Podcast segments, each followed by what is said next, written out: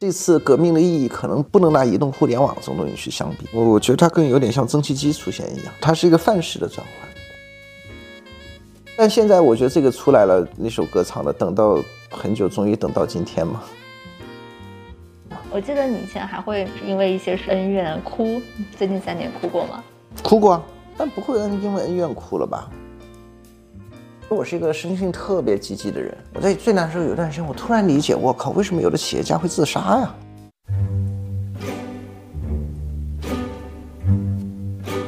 ？Hello，大家好，欢迎收听张小俊商业访谈录，我是小俊。这是一档描摹我们时代的商业文化和新知的访谈节目。傅盛呢是一位很性情的 CEO，过去他会为恩怨哭，为市值不服气。也会突然带着两千多个员工坐游轮出海去迪士尼。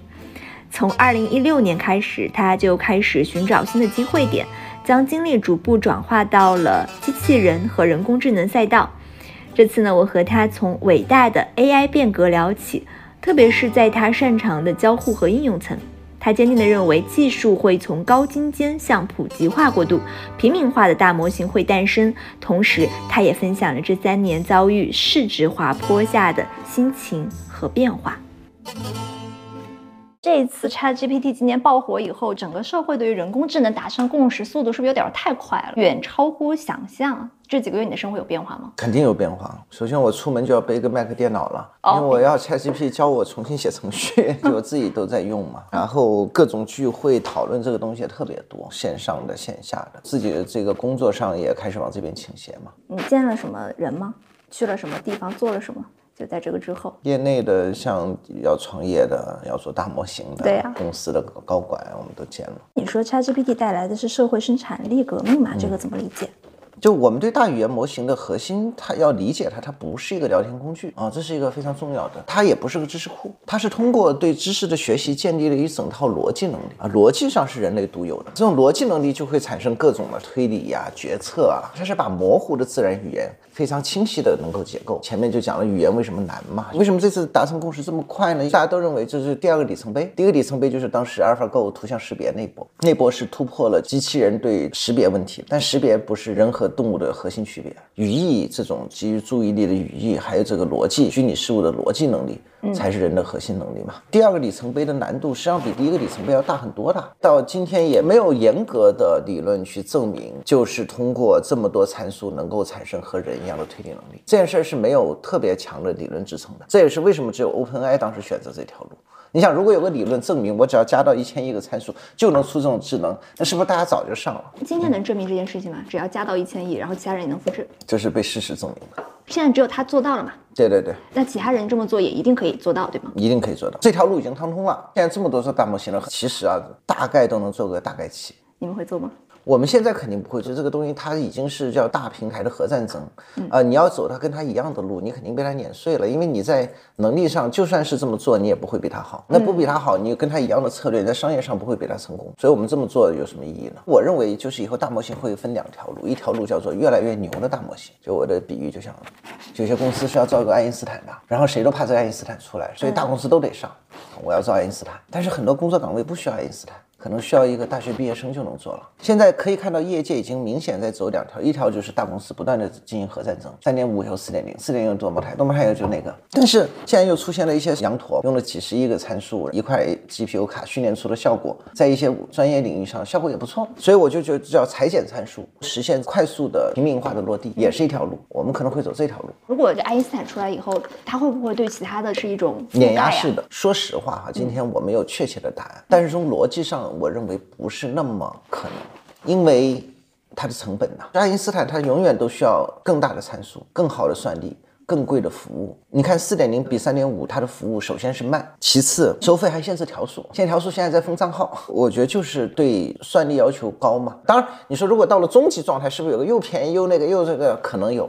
但我觉得这个状态会持续很长时间，三五年是肯定会。你就这么想嘛，四点零到五点零，五点零年底发布，这就一年过去了，明年再来个六点零，到现在四点零发布了已经两个月了，非但速度没有快。反而在裁剪用户 参数多了以后，它对很多东西的要求都是更高的，包括训练它的数据量需要更高。它提供服务的时候，它那个系统构架也更复杂。看到今天它还没有开放图片接口，由于这条路通了，就更多人在想开源社区也在上，跟一样嘛，Windows 很强了，那最后出了个 Linux，大家各种开源那个只能在上面做。世界永远是这样的，有一端特别牛的一些草根，没办法去颠覆你，从低端去搞你。但低端这条路永远没输过，高端那条路也永远都存在。所有商业基本都是这个逻辑。第二条路准备怎么走？还在摸索期，我相信一定会有大量的人，不仅是在大模型的平台上做，就是做这种平民化的大模型。他那天跟李思飞聊，他就准备做手术。我感觉他变了，他之前说要做中国的 OpenAI，然后他就已经说他不做这件事情了，他已经要做。你太多太多人涌进来了，就发现市场还是变了。呃，需求端没有变，需求端还在、那个。供给端太多供给端太多。他的话来说，就可能未来半年到一年，中国有十几二十个大模型，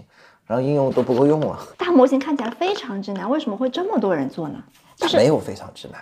第一，这条路没有被证明过。我们在那个新网上说过两条路嘛，凭直觉来说，第一条路是对的，教他语法结构，教他知识图谱，教他足够多，他就把语言给搞定了。教他中国、北京、首都这几个词的关系，我就不断人帮他整体去教他，就跟我们学外语一样，你学着四级、六级、八级过了，是不是就可以掌握外语了？实际上这条路最后走不通。第二条路扔给他，让他自己学，就小孩扔在环境里，他就学会了。大家没见过，因为以前见过小孩，没见过这个啊，他是没有严格理论支撑。第二个，文本越多，他要烧的钱越多。OpenAI 都把非盈利变成盈利了，为什么？二十亿美金已经砸进去了。你说那全球有几家公司能够在看不到前景下投二十亿美金干一个不一定靠谱的事儿？这就是为什么他能做出来啊。还基于 Transformer，它相当于是大量的信息涌进去，让它自学习，出现了某种世界观，获得对这个世界世界的理解。其实你可以认为它没有世界观，你也可以认为它有世界观。世界观的出现比逻辑的出现要简单多了。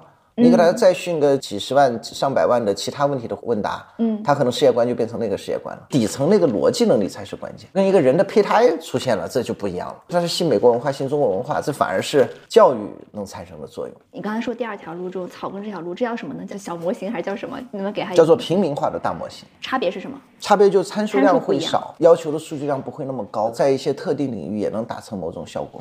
那它需要条件是什么？比如说数据只有我独有，足够 unique。一定要把模型看成一种逻辑能力，在某种领域的判断力，它门槛没那么高。这个平民化的、那个、平民化门槛没有那么高对对对，真正你的竞争力来自于场景应用，在某个行业深入了解需求，然后去做，我跟李志飞做的这种有什么不一样？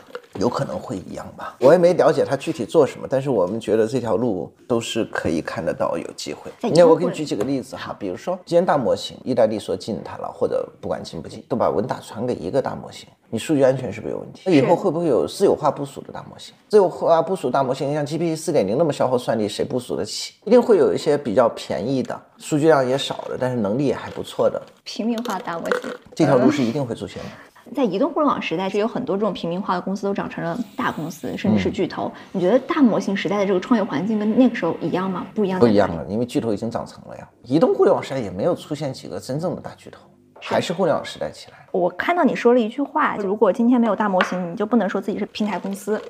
这句话能不能展开讲讲？所谓的大模型，未来它到底是出现中国的 OpenAI 这种公司，还是说它只是各个公司的一个像云一样的服务，这巨头的叠加？我觉得语音的范式已经变了，大模型会变成每家平台公司的底层的操作系统，也会成为用户的操作系统。呃我就给你举个例子吧，叫外卖我不是从某个 APP 上叫，老师说手机就帮你准备好了。你觉得现在那些巨头价值是会降低很多？是谁靠近用户嘛，就有调度力嘛。所以为什么微软对这次 OpenAI 这么重视呢？实际上是它整个操作系统重构的核心点啊。那我们其实一直在争论，到底以后是一个自然的语言的够了，还是多个？现在我们也没有得出结论。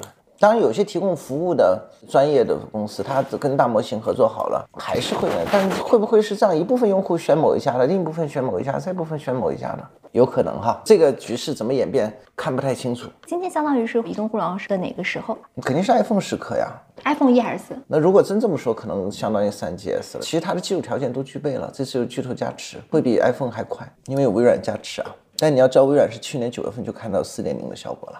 所以说，比尔盖茨不都震惊了吗？为什么他两个领域训练特别好？一个是律师嘛，第二个就是生物特别好。我当然也特别奇怪，为什么生物特别好？还不是比尔盖茨他们来找我，我说你能不能把生物弄一下？生物很难的。结果没想到三个月以后人家弄出来了，超过一切人类选手，就等于团队在那里加了很多数据嘛。你们肯定对 OpenAI 还有 Sam Altman 做了很多的研究，为什么是这家公司呢？？Sam Altman，我对他了解并不多。他和他那个联合创始人就有圣教徒般的信仰，你能感觉到。他还稍微接点，那个人黄仁勋跟他讲话的时候，他基本上一句都不笑，没有任何表情，然后每句话一个词一个词往外蹦，就跟个 GPT 一样，他每个词蹦得非常坚决。我觉得肯定还是信仰吧，相信神经网络这套东西，深度网络这套事情能够改变整个技术格局。问这事我还问了半天 GPT 呢，我说你们在以前效果不好的时候，你为什么能坚持？尤其是 Transformer 出来，你们改用它平台，谷歌用了 BERT，你们用这个，你们效果很差，当时行业内都那个。他回答你什么？他说：“第一，虽然效果不好，但是团队看到了中间是有些亮点的，这是不被大家在水面上看，没有认真去看。他们看到有些效果是可以的，已经找到了一些火花了，根据这火花再去投入。第二个，BERT 是很好，所以他们在三点零里面也借鉴了一些 BERT 的一些算法，然后拿过来为己所用，就把三点零做出来了。第一个就是有坚强的信仰，第二个还是不断在学习嘛，就这个团队也在不断学习。我觉得第三个还有一点就是呢，大家不认为这件事能成了，这是很重要的。天哪，那。”之前是大家不认为这件事情能成，所以 OpenAI 成了。那现在大家都认为这件事情能成，接下来就是核战争嘛，就效果不会差的。阿里不是四月份要发吗？看他那个效果，因为阿里没有以前 NLP 那些包袱，所以他做的反而有可能是一个重新构建。为什么 NLP 是包袱啊？是基于你之前说的那两条路嘛？你在原来做了大量知识图谱，这套体系你舍不得扔吗？你扔了，你等于要从头开始做。以前做的什么知识图谱啊，什么切词技术啊，什么组伪编，这都不用了。现在唯一要管的就是这个数据怎么能够很干净、很好。它吃哪类数据效果会好？中间哪些的 transformer 是开源模型，做哪些里面的参数调优，能够让它更好？训练的时候速度能更快，等于把原来那些积累。都打掉了，这就为什么谷歌这么紧张的一个原因呢？在大模型领域，核战争到来了，你觉得大模型跟什么业务场景未来会怎么演变呢？我觉得第一波肯定是对搜索场景，未来搜索模型会变成个什么样子都不好说，以后都可能不是分流了，有可能你首先看到是一个综合，已经给你内容了，你要自己去查原著，就像你打开一本书，看了里面一二三四五，然后底下啪我列了哪些参考资料，你只要看再去看，你不看就拉倒了。以前我们是看完参考资料自己总结前面这段内容，现在是等于总结了前面这段内容给你参考资料，以后搜索肯定是这个样子的。首先第一个是搜索会被影响，这个是对，它是替代关系吗？某种意义上，我觉得会是。第二个呢？办公肯定也是啊，因为它大量的白领都在办公。那办公又分了，像法律啊这些，我觉得都会受影响。和 GPT 无关的，像设计行业、做图、AIGC 嘛，就那波 Stable Diffusion 那些，非常明显的影响。社交呢？社交目前看来，短期内不会有太大的影响。以后可能是我的助理和你的助理沟通了，像 AI 的沟通，但这个可能要走很长时间。但是一定会在社交的某些领域产生影响，比如现在就有很多虚拟女朋友啊、虚拟男朋友啊，这个变成虚拟化的。然后还有一个就是模拟成一个这个人跟你的交流，这个可能不算社交，这算情感的一种陪伴。社交我觉得影响会比较少，所以腾讯你看反而不是最急的。微信里面其实还挺好用的，帮我们回消息。对，是会很好用的，但是这对他今天来说不是一个刚需。但微信肯定是这样，他会获得一些在网上找不到的数据。腾讯后面做大模型也是很有机会的，字节也会很不错。就是各个公司都分别做一个创业者的机会呢？就看这些做大模型创业者能不能杀出来了。他们拼的就所谓创业公司效率高嘛。李彦宏有次访谈说了一段话，他说 OpenAI 在做的时候有机会，是因为大公司都不觉得这事能做成，现在他做出来，大公司都觉得能做成熟。在这个领域上给创业者机会就不多了。现在觉醒的是巨头本头，对，第一波觉醒。就你看谷歌出的 But，它再有错误，它一波一波的做，总会好起来的。这次是 OpenAI 做出了这个事情，微软投资 OpenAI，而不是 Google，你觉得为什么？我觉得可能是 Google 对自己 AI 的能力太自信了。按照常理，就是他对自己的能力特别自信。谷歌对 AI 的重视度呢是很高的，在一七年就提出叫 AI First 嘛。嗯，Transformer 的模型也是他们发的呀，所以微软采取的投资策略，这正好就是一个商战史上非常典型的后面的最低名，投了一个颠覆式创新的例子嘛。来说说机器人的创业的进展吧。就是上次采访你，其实是一七年，然后那个时候你刚开始做机器人，然后你，嗯，就是那个时候在 All in AI 嘛。今天发展怎么样了？那发展还可以吧，那时候的想象比要慢一点，但整体我觉得基本上。迎来了这个行业大发展的机会了，但不仅是 ChatGPT 产生的，明显的看到就机器人本身已经开始平民化了嘛。我们去年的海外客户已经开始起来，也看到一些大的公司开始重视这个领域了。比如再一个就是通过这几年技术的各种打磨，它在像递送领域那已经开始成熟了，基本上一个餐厅用它成本也很低，效果也还不错。整个行业我觉得到了一个爆发点。呃，现在是爆发点。嗯，接下来我们会怎么做呢？就我们讲的服务极限就是两个能力，一个叫做递送能力，从 A 点到 B 点的这种递送能力。这件事儿其实已经被市场证明了，有的这个把它想的太那个，去年很多对手融太多钱，使劲烧了烧，把行业搞得有点乌烟瘴气的啊。但是我觉得这个市场已经非常明显的在起来，替代人力。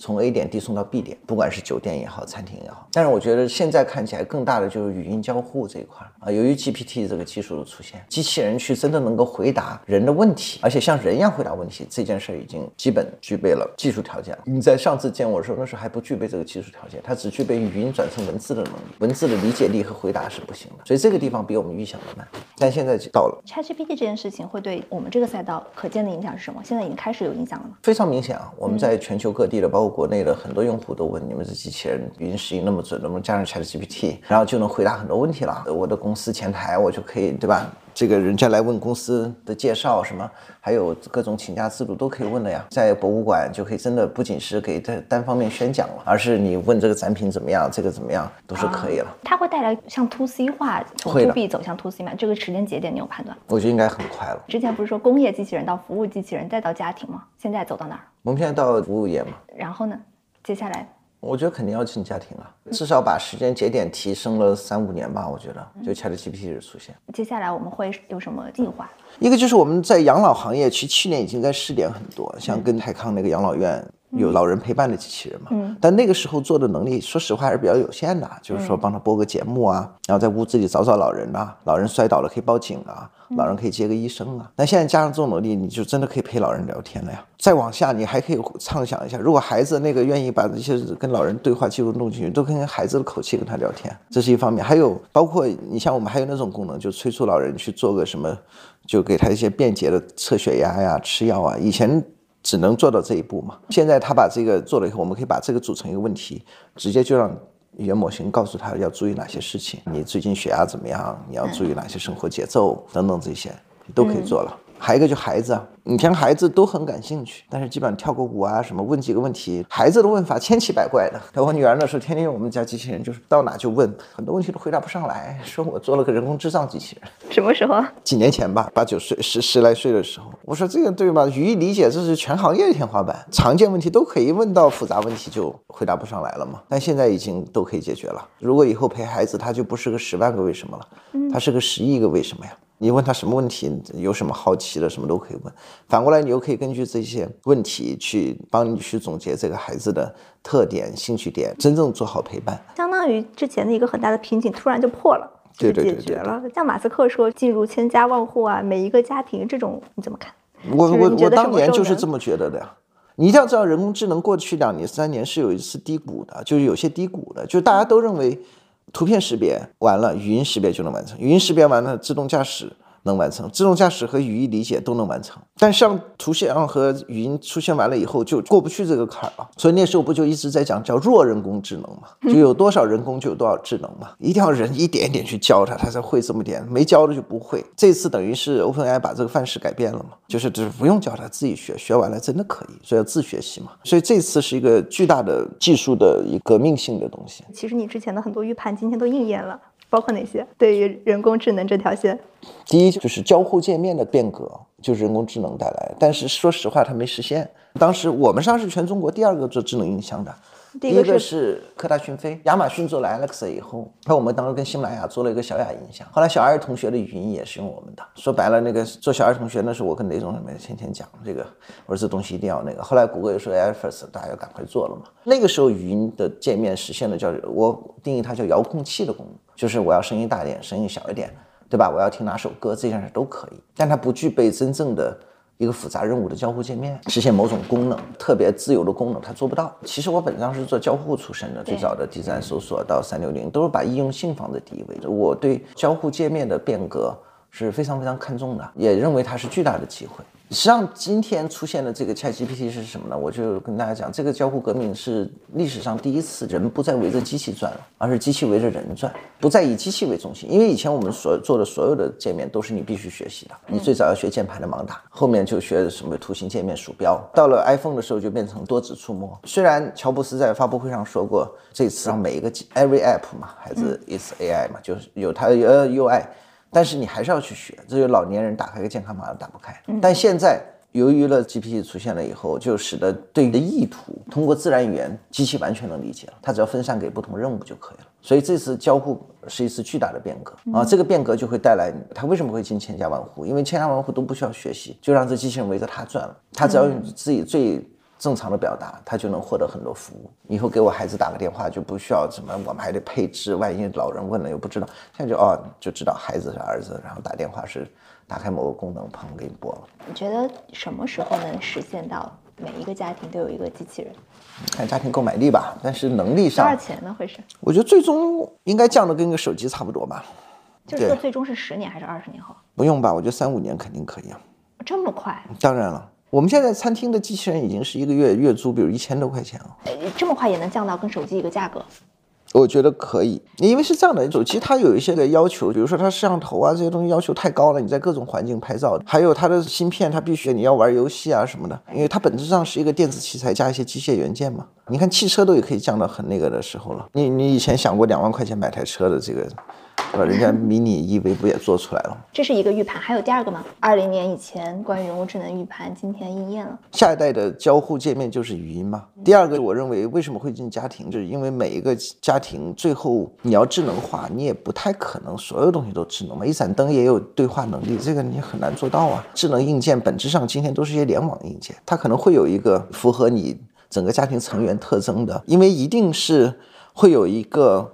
当然，我定义叫智能 hub 啊。为什么手机不容易呢？因为它是一个私属设备，你用来拍那个拍这个家庭成员共享的一个设备。这个 housekeeper 某种意义上，它除了做家务不太行，它其他都可以做。而且做家务，我认为 GPT 出来以后也加快了这个进程，因为它有决策力以后，使得以前我们很多很难突破的东西，比如对环境的识别，包括自动驾驶都是一个突破。因为以前自动驾驶都是要标注啊。说这有个车，有个那个，有个以后可能就跟学这个一样，我给他足够多的摄像头的数据，然后和自己刹车和加速，他学足够多以后就知道在某个环境下要刹车了。你不用再标这叫车，这叫人，这叫那个那种标注，就是无论怎么标注都会有些数据不符合，就没有突破嘛。自动驾驶也可能更快的到来。刚讲的是任务型的工作啊，帮你处理一些什么这都可以。然后和物理空间接触，以前比如说一个机械臂抓这个杯子，在算法间都是非常难的一件事，现在都有可能通过 GPT 的出现。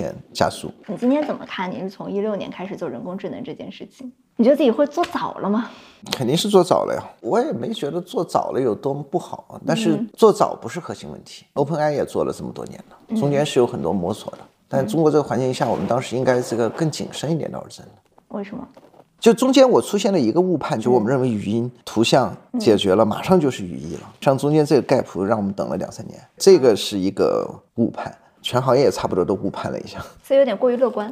那个时候，你觉得当时人工智能一六年是很火嘛？然后后来中间经历了它有冷下来的这个时间，这个曲线是什么样子的？就有点像互联网那个曲线，泡沫多少有点破灭。OK，开始受大家破灭。一八一九年就很明显了。讲一个具体例子，我们一六年组建的人工智能团队，那时候都挺贵的，然后做出语音效果也不错。到了一七年，一个普通的做人工智能的人的工资可以一年涨个两三倍，外面挖他都是 double 或者 triple 的挖，你不给他涨个那个，你根本留不住人。所以那时候我们人才大量流失，你知道吗？但后来流失完了以后，我们自己就冷静的看了看，我突然发现，其实那段流失反而对我们是好事情。后流失完一年以后，我们留下的一些比较普通的人也做出了不错的效果。后来发现，所有的技术都是从一个大家不知道的。然后像普及化的过程啊，就一开始好像只有博士才能干，因为我当时招那头就跟我说，副总这东西只有博士才能干。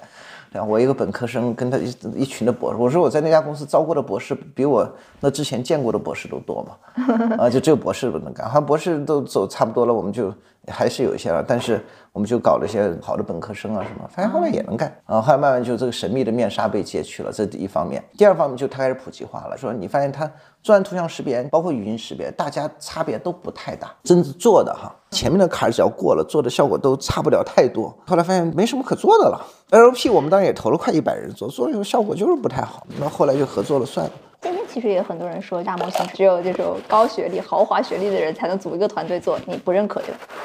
我觉得开创性的是要很高的那个，但是它一定会降下来。我为什么坚定的认为平民化的大模型会出现？你能再跟我解释一下这个平民化的大模型？参数小，还有呢？对，需要的语料小，训练的这个时间少，然后也能得出智智慧涌现吗？逻辑就就拥有。那么现在看起来是难一点，但是在一些比较垂直的场景里，他的那个能力是可以的。简单理解就是，这个世界上不是只有一个爱因斯坦，也有很多，比如说一本毕业的人、二本毕业的人，这些都也都是呃。你你这么想嘛？他现在是，比如说现在的那个三点五，说是九岁智商嘛，说四点零到十几岁以后做到。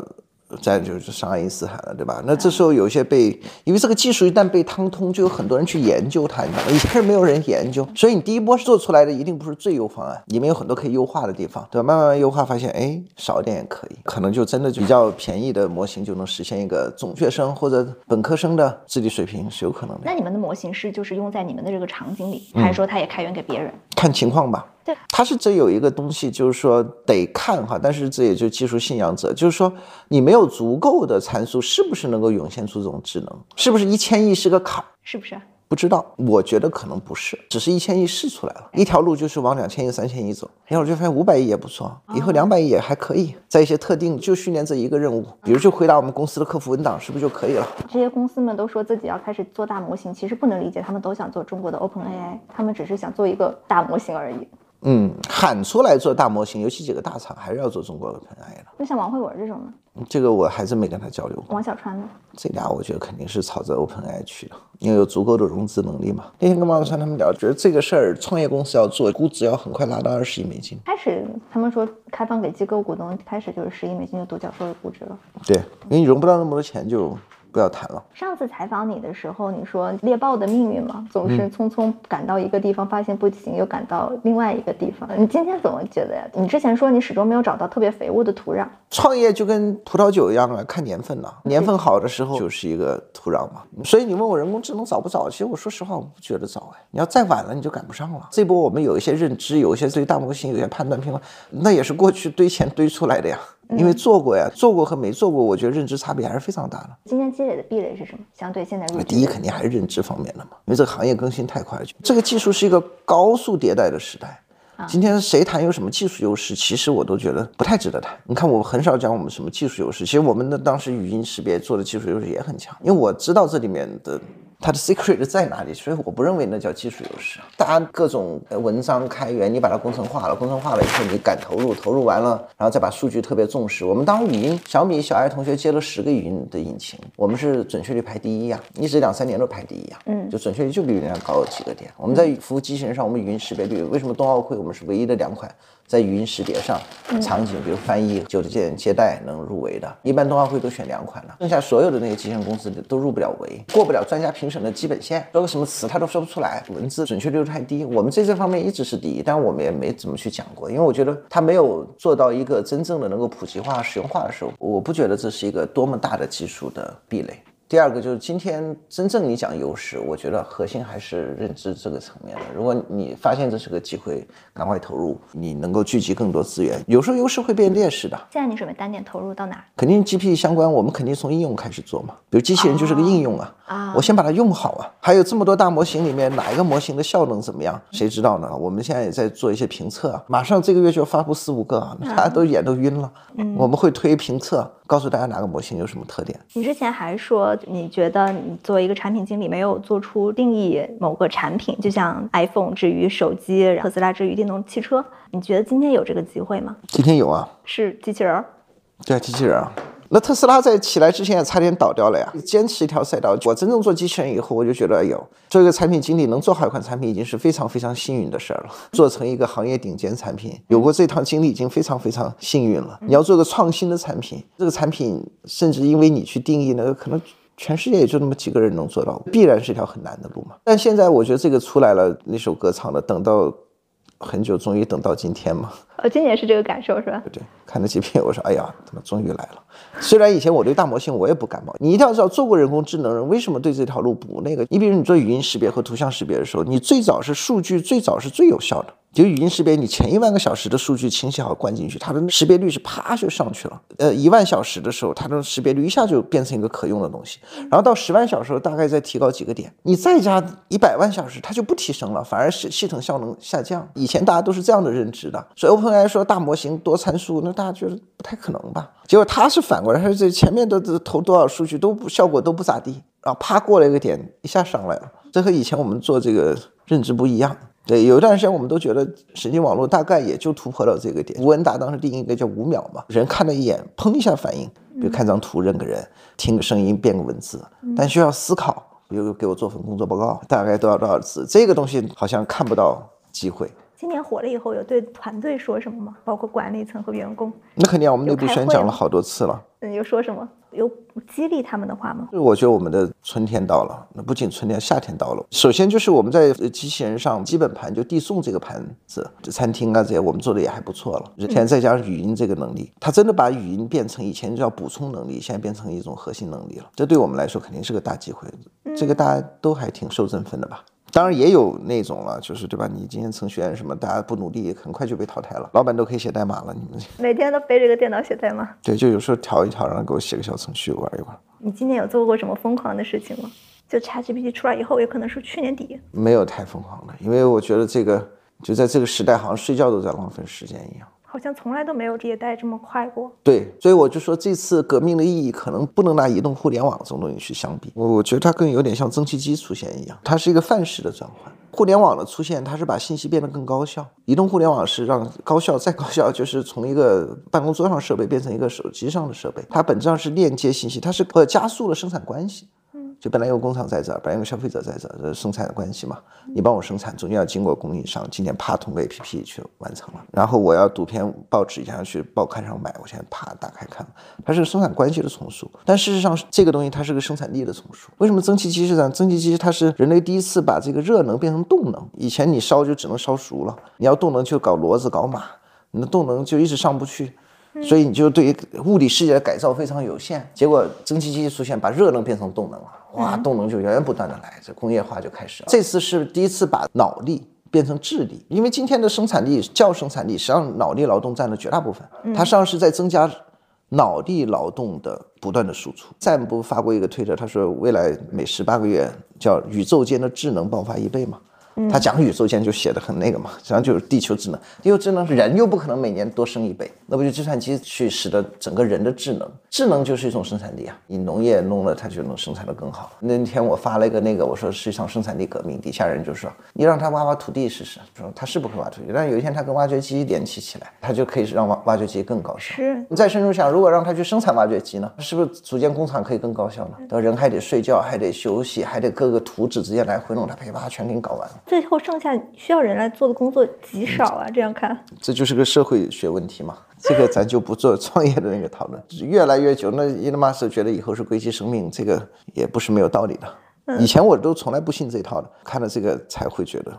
今天可能我们经历过的，不管是互联网还是移动互联网时代，是一个更大的浪潮嘛。面对这种，你觉得应该保持什么样的心态？要保持积极的心态，不要变成个任务型的工作。其实本质上，就由于这次的更新，所有任务型的工作基本都会被取代掉。任务交代非常明确，然后你只是把这个任务翻译一下，就找到一个结果，差不多他就能做。所以他能力越来越强，他就肯定能做。只要任务越清晰，任务不就是个问题吗？作为创业者或者投资人来说，某种意义上在捕鲸嘛。作为捕鲸人，应该保持一个什么样的心态来面对这个巨浪？学习的心态啊，认真学习啊，然后驾驭啊，还是得积极的看待呀。但也有很多不实的东西啦，说他什么有情感呐，就这个现在看起来都是不太可能的，包括自我意识啊，这都不可能了。它还就是一个算法生成器，你把它理解成，只是这个算法生成器恰好符合了人类的逻辑和推理能力，那你就把它用好。那你想，如果有一天你变成一个超人？其实你的超人能力就是你雇佣了好几千个助理，然后帮你干各种活，一个人可能就能解决好大一摊事儿。这是你最后一次创业吗？嗯，这次创业你觉得跟上一次创业有比有什么不一样？最大的不一样就时代变化更快了，这跟互联网的普及是有关系的。你像我最早进入互联网的时候，互联网还是个边缘行业，那时候大家认知差是非常巨大的，所以你只靠认知差就能做好一件事儿，人家不知道你知道，这事儿也就够了。包括那时候我最早发现美国的 APP 做的不如中国，所以我们就出海了，做的就很好。但现在这种认知差已经维持不了多久了。像以前我都说，哎，ChatGPT 我知道就行了，也不发抖音，也不接受采访，我发现大家都快知道了，但是讲起来就特别快。第二个就复杂度肯定在增高，因为以前认知差是 know how 嘛，你知道一个点，人家不知道，你只要在这个点上做好就行了。你现在要做好的，真的是你要考虑行业会怎么变化，甚至社会会怎么变化。就你对行业、社会、大公司怎么，真的要在不停的去想，这个行业会变成什么样。现在对创业是一个更好的时代，还是一个更坏的创时代？特别是对于草根创业者来说，那要讲实在的话，肯定不是最好的时代。我觉得分吧，就是对觉醒的创业者来说，不会是最好的时代。对觉醒，就是想要创业的人，因为他竞争更激烈、更卷。有些还没有参与到创业的时那些人，我觉得是个好一点的时代，因为他他创业门槛低了很多。为什么这么说？你反过来想，以前你要创业，你要有什么的背景？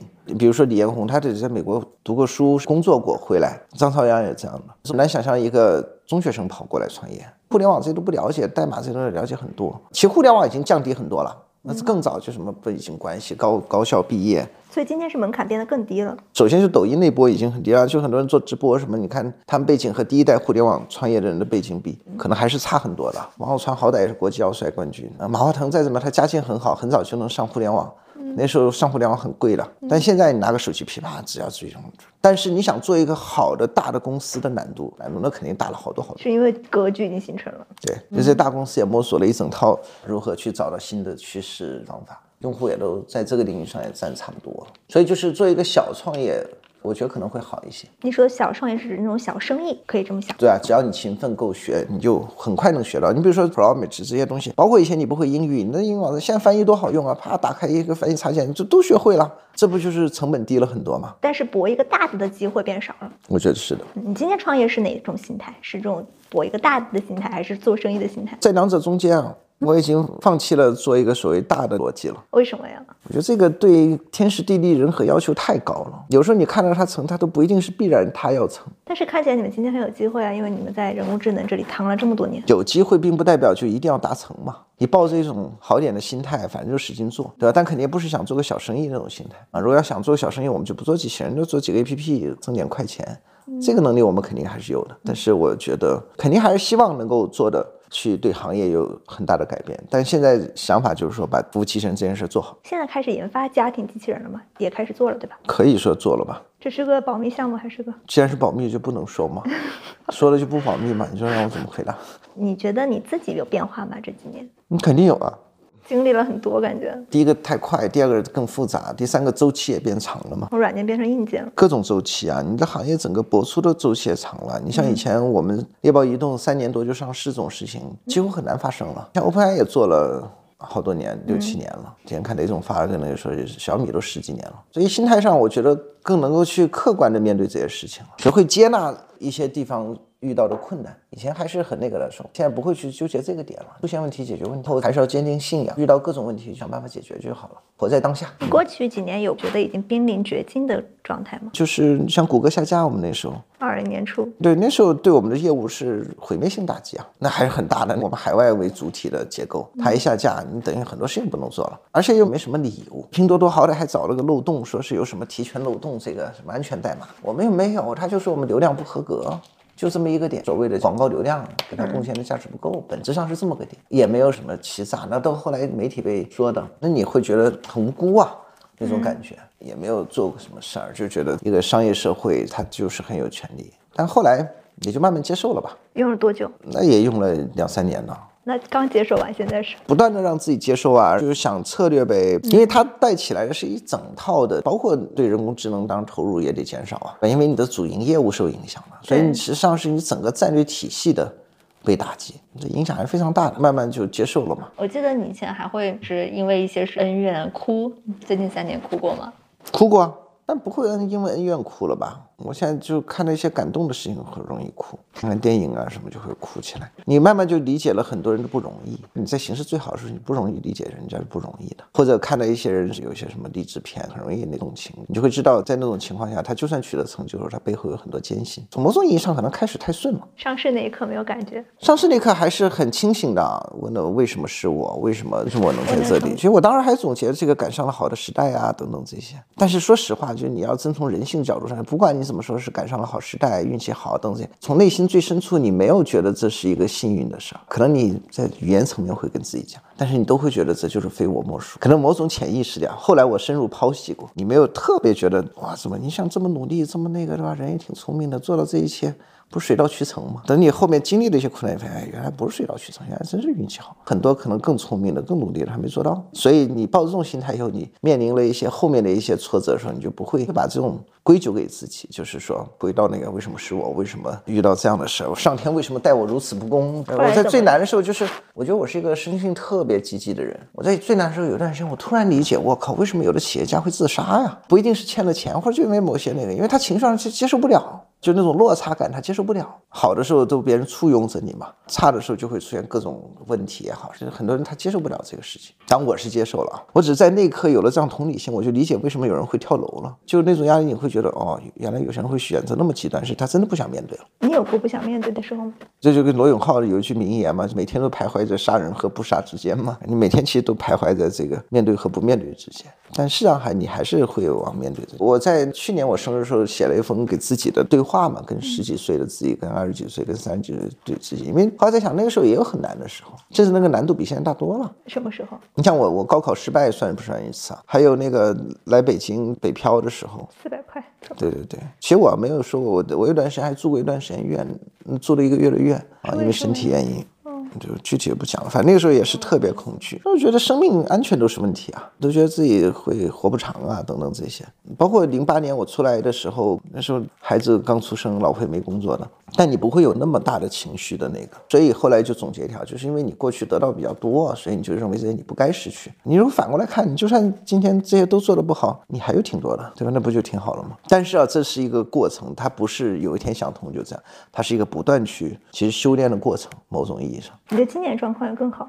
我今年肯定很好啊！你问我有没有疯狂，是因为我觉得。好像今年其实我状态挺好的。你像我在疫情封的最严的时候，我后来决定出国嘛，那也抱着很多忐忑。那时候你心态已经调整的很好了，去美国待了一两个月，然后飞了很多地方。我觉得那时候状态就已经挺好的了。其实有时候你做疯狂事情，本质上是因为你能量不够，你就得去靠某种事情发泄一下，或者去获取一下能量你有时候在需要的时候就不太那个。对，因为我记得以前有好多，比如说你会带员工去迪士尼玩。有一个稍微疯狂一点的事儿吧，我今年过生日的时候，在我们三月份，后来有几个好朋友去香港，然后提前两天庆祝一下，我们去了，然后第二天晚上我们都订好机票要走了嘛，后来结果大家聊得很开心，说。反正此情此景，大家都那个，最后所有人都改机票，改成第二天早上七八点的飞机。当时是聊啥聊嗨了？没有，就聊着大家在一起这个经历嘛。最近周鸿祎也是处在舆论中心，也有各种新动作。你觉得你今天更理解他了，还是更不理解他了？我觉得我可以更理解他呀。包括他以前做的一些行为什么的，有时候我们在群里还互动两句呢。哦，是吗？嗯，虽然他承诺还我的钱还没还我。哦，你们和解了？他说说和解，但是他单独约我吃过一饭，说那个可以大家都化解一下。我理解他，并不代表我接受他那些做的的合理性哈。我依然不认为是合理的哈，只是我不跟他计较了而已。就是我没有必要跟你计较了，就是并不代表你没伤害过我啊。或者说那个伤害是我空想的，那不是，那就是很不合理的，不符合道义的，甚至也不算原谅啊。理解和原谅也是两件事啊，我也没有必要去原谅他。那你理解了什么？不是叫理解了什么，就只是这件事发生了，咱就不去翻旧账了。成年人相处，那不一定就到仇人那个地步。虽然你让我那么多年努力都那个了，也不守信义，你是这么个人，我跟你交往你就注意边界就好了呗。那我也不会跟你成为挚友了呀。但他们拿刀捅我，我得报仇，对吧？大概就这么个状态。之前的那些老朋友们，张颖、雷军，你们现在见面多吗？你们见面会聊些什么呀？偶尔吧。猎户星空有过融资吗？那时候有啊。因为我我看到你在央视那个采访的时候，跟员工说了个人掏钱。对，是我个人掏过一些钱。过去两年行业低谷嘛，我觉得比较意外的融了笔大钱，融大钱以后又干得不好。所以大家对这行业产生质疑了嘛？我觉得融资只是公司的一方面吧，就很多 CEO 把融资当成了公司的核心命脉，我现在不是完全这么觉得的哈。包括罗永浩那时候讲过，觉得他最大的短板叫融资。其实他是一个融资挺厉害的人。最后所有的创业也好，生意也好，就万变不离其宗嘛，就是你要做出能够去有足够竞争力的产品。当然，产品的里面又是你有足够竞争力的内部的组织效率。当你融资难的时候，你就想想。自己可能是某些地方还做的不够好，就不像鸵鸟那么大，人家没认可你的价值。那把这种压力变成动力，去把公司的使命啊、愿景啊，还有内部的体系，更多的去梳理，就化压力为动力呗。这也是过去两年采取的动作。你觉得今天比？过去做的更好的是什么？不管是战略上还是管理上，我觉得战略上本质上没出什么问题啊。我我今天还这么认为的，包括当时人工智能啊这些。就比如说二零年初的那场危机，有什么办法可能避免 Google 那次？Google 那次就有什么可能能够软着陆吗？没有那么被动。这个我们内部是反思过的，就是公司太早上市以后呢，上市公司承担的华尔街的压力是很大的。在这个方面呢，还是没有特别深刻的考虑清楚公司的本质。讲白了，什么叫流量？无效就是他们广告多放了一些，有些位置可放可不放，他们放广告了。打开 app 很多广告，所以有时候用户会误点，这就被谷歌判定叫流量无效。但是你想，如果能做得好一点，那就是可以牺牲一部分的收入增长或者收入规模，去保证更好的用户体验。像这点就是要求的不严嘛。业务部门有压力，说我们就要多少收入，财务又跟我对，最后肯定就做了妥协呗，没有考虑清楚什么叫 business。business 叫商业，其实本质上不是商，本质上是你为这个。社会提供的价值，你的价值在于你这家公司提供的服务或者产品比别的公司提供的更有竞争力，更让用户喜欢，这才是商业。商业变现是最后的那一步，但是做着做着，有的时候就会本末倒置嘛，收入没达到，说明公司不好，而且这也是绝大部分人通常的看法。那如果要我反思，就应该抵住压力，就是我的公司让我做主，你给我收入不好，你们爱怎么调怎么调，我就不做。但这点上当时没做，没有去产生这样的对抗，所以从某种意义上也是有点这个 follow 了所谓的通常判断，所以做出非通常判断是一个很难的事情。管理上，今天如果要我回过头想，就第一可能。不要那么早上市，就算上了，董事会什么你们爱怎么样怎么样，反正我就告诉你，我们要守好哪条线，收入再怎么降没关系，因为那时候毕竟上市的中概股也少，有时候也有攀比心理啊。人家老姚企业到几十亿美金了，我们还差一点，哎，农投利益什么市值再高一点，这是有的，但是没有因为这个说我们要怎么怎么做哈，或者说我们一定要多加广告什么，那是没有的。我们在内部肯定也强调产品呐，用户体验呐。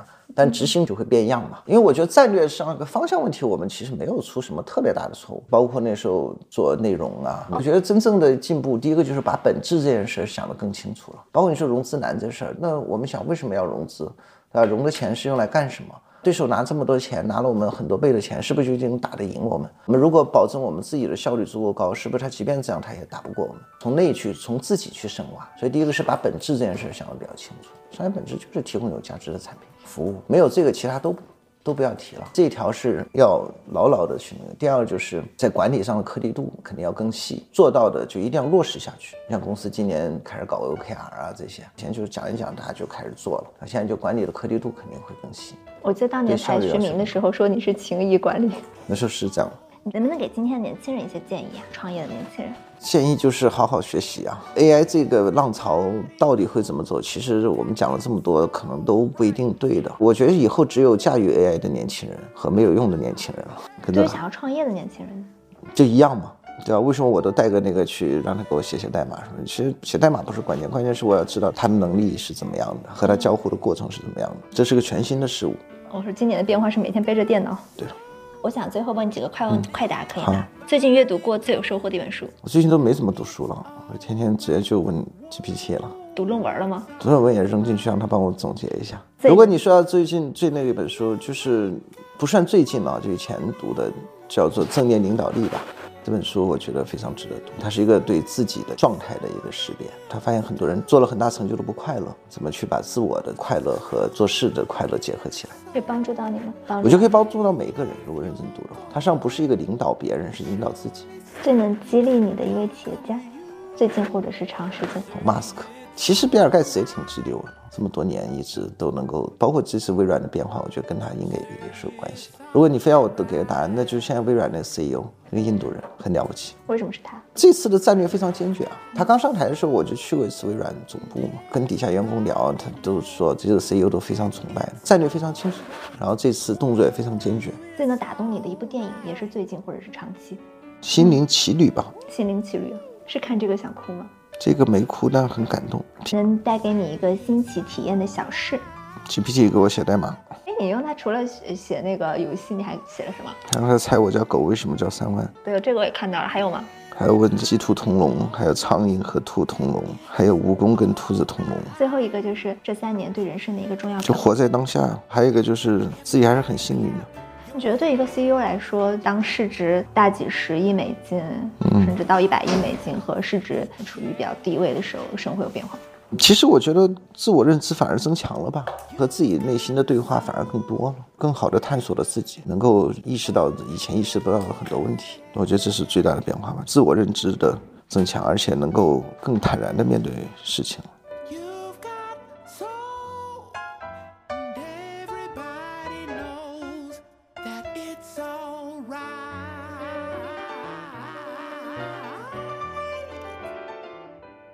好了，这期节目就是这样。如果你喜欢我的节目，欢迎前往苹果 Podcast、小宇宙、喜马拉雅、QQ 音乐订阅张小俊商业访谈录。更多信息可以关注我的微信公众号，也欢迎各位听众朋友们积极在评论区留言。那我们下期再见，拜拜。